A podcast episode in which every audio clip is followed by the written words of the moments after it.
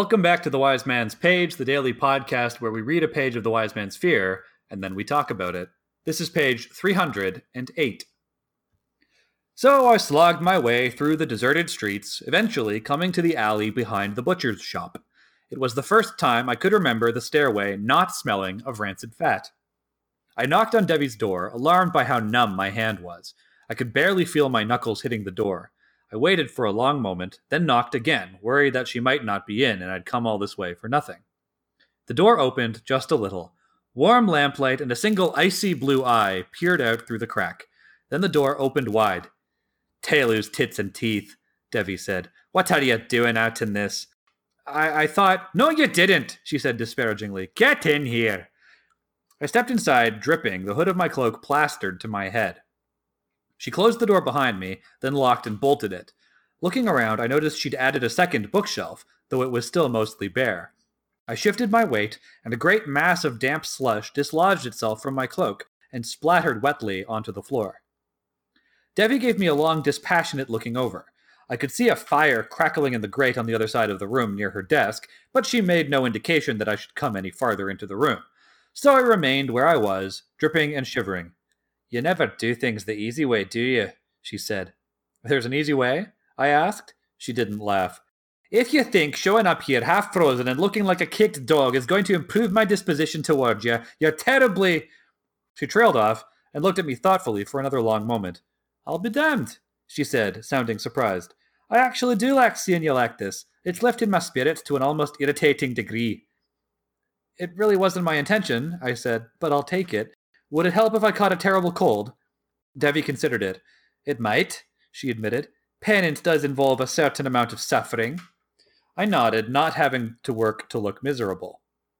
I dug into my purse with clumsy fingers and brought out a small bronze coin I'd won off Sim, playing low stakes breath several nights ago. Devi took it. A penance piece, she said, unimpressed. Is this supposed to be symbolic? I shrugged, causing more slush to spatter to the floor. Somewhat, I said. I thought of going to a money changer and settling my entire debt with you in penance coin. That's the page. I'm Nick. I'm Jordana. I'm Jeremy.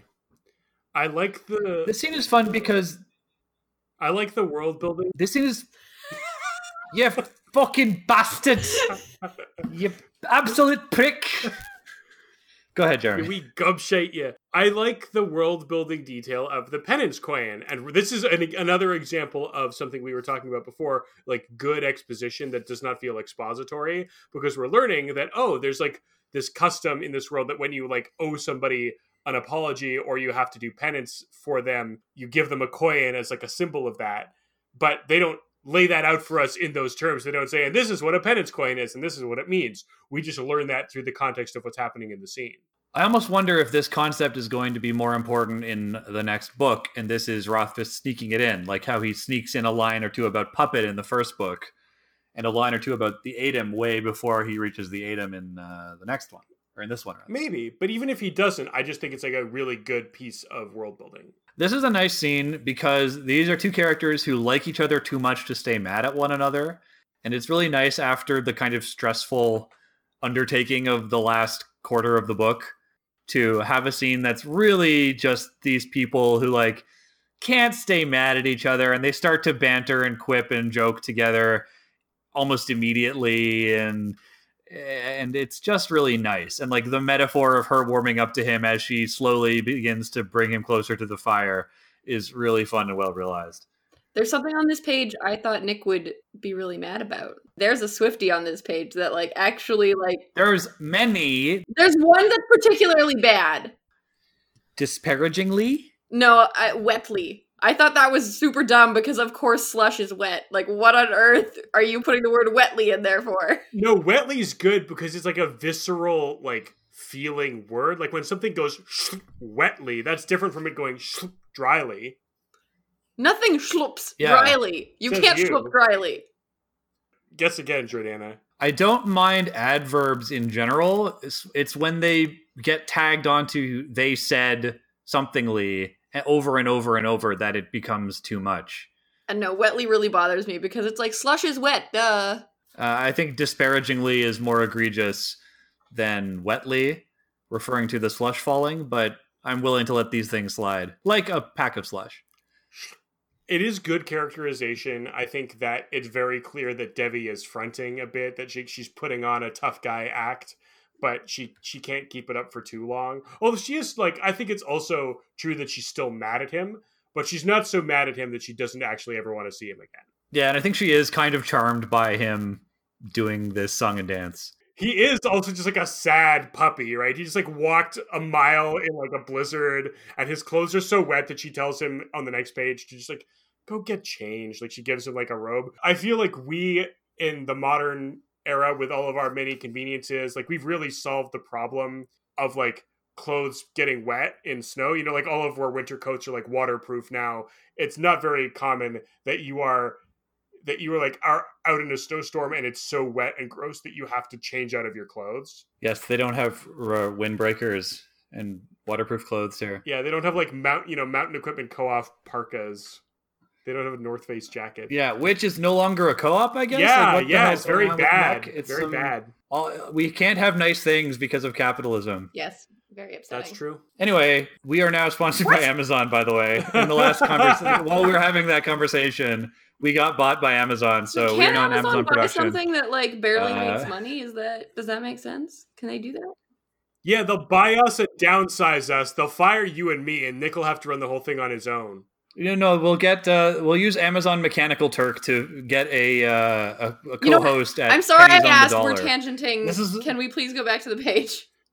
This is what's called a lost leader, Jordana. Once you start down the tangent path, forever will it dominate your podcast. Consume it, it will. You see, this is a, a lost leading narrowcast. We hook the very specific listeners with our uh, targeted content, and then we bring them into the larger ecosystem. And of course, we gather their metadata. Anyway, Jordana, uh, you you are being replaced by outsourced labor. Yes, an Azerbaijani podcast host. You can't replace me with the interns. That's not fair. No, the, the interns are also being replaced by AI turns. Oh, I see what's happening. a interns. I do have something else to say on the page in, in a non-bit, and that is that I I take the reference to Devi's shelf space growing as an indication that she is uh, seeing success, and that what she spends her money on is books. Yeah, she's acquiring more knowledge. That seems right to me. And she's trying to like she's trying to make up for the fact that she can't access the archives, right? She's trying to purchase the knowledge that she can't get from the archives. There's something she's after, right? Like she, like Kvothe, is after some specific knowledge that's hidden in the archives, and she is, you know, she like Kvothe can't get into it. So this is her other way of doing it. And I think I've posited before that Devi wants something as badly, or if, if not more so, than Kvothe does. And yes, some people give her them books to settle her debt, but I think that she's trying to assemble a library. Jeremy's doing a a finger. Well, it just occurred to me, maybe we should be paying attention to the kinds of books that she's acquiring, right? When they like give us a name or a title of a book, we should be paying attention to what kind of book it is because maybe that will give us a clue if you are the kind of reader who likes to look for clues. Jeremy, are you positing that we close read? I'm positing that you do it, and then I'll tell you if you were right or not. I have a new take on the proprioception book, which ties into our conversation earlier about why she reacted so poorly to being malfeasanced, held by Kvothe. Is that proprioception, again, being like your sense of your own body, might be affected if you are being the recipient of malfeasance. If someone is holding you, maybe that affects your proprioception, or maybe your ability to do proprioception can counteract it.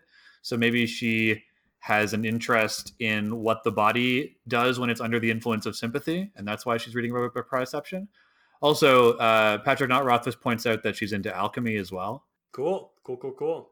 I'm sort of interested in the penance piece, but I'm not sure that there's anything really there. Like, why does why the penance piece? Why this detail? I think the why is it's a cool piece of world building. Okay, that's enough for me.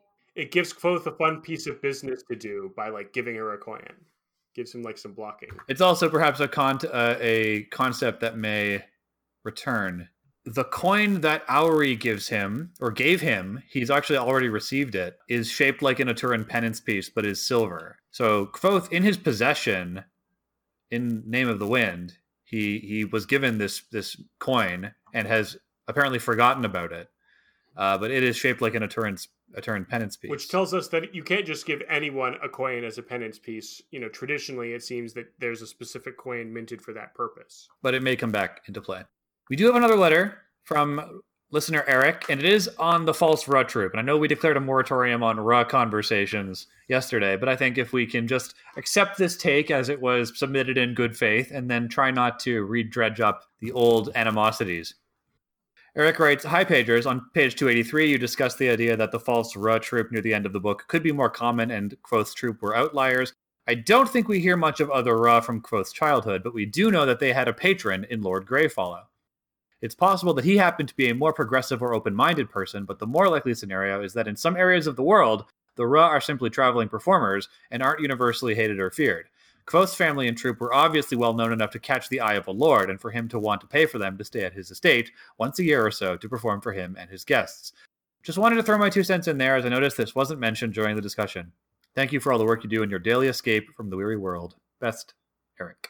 You know what, Eric? That's a good point, and it it leads me to a further note that I think will will further put the kibosh on the idea that Kvothe's family might have been actually bad, uh, which is that if they're patronized by an aristocrat, then what they do reflects on him.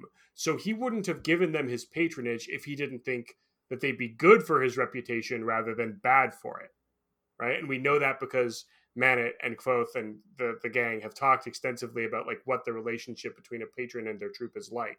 And the point of patronizing a troop from the aristocrat's perspective is that they make you look good to the common folk, right? So if it became known or if it came out that actually that troop was like thieves and malcontents, then he wouldn't have patronized them. Very reasonable. We're very reasonable people on this podcast. I don't know about that. We will continue to be reasonable on tomorrow's Page of the Wind.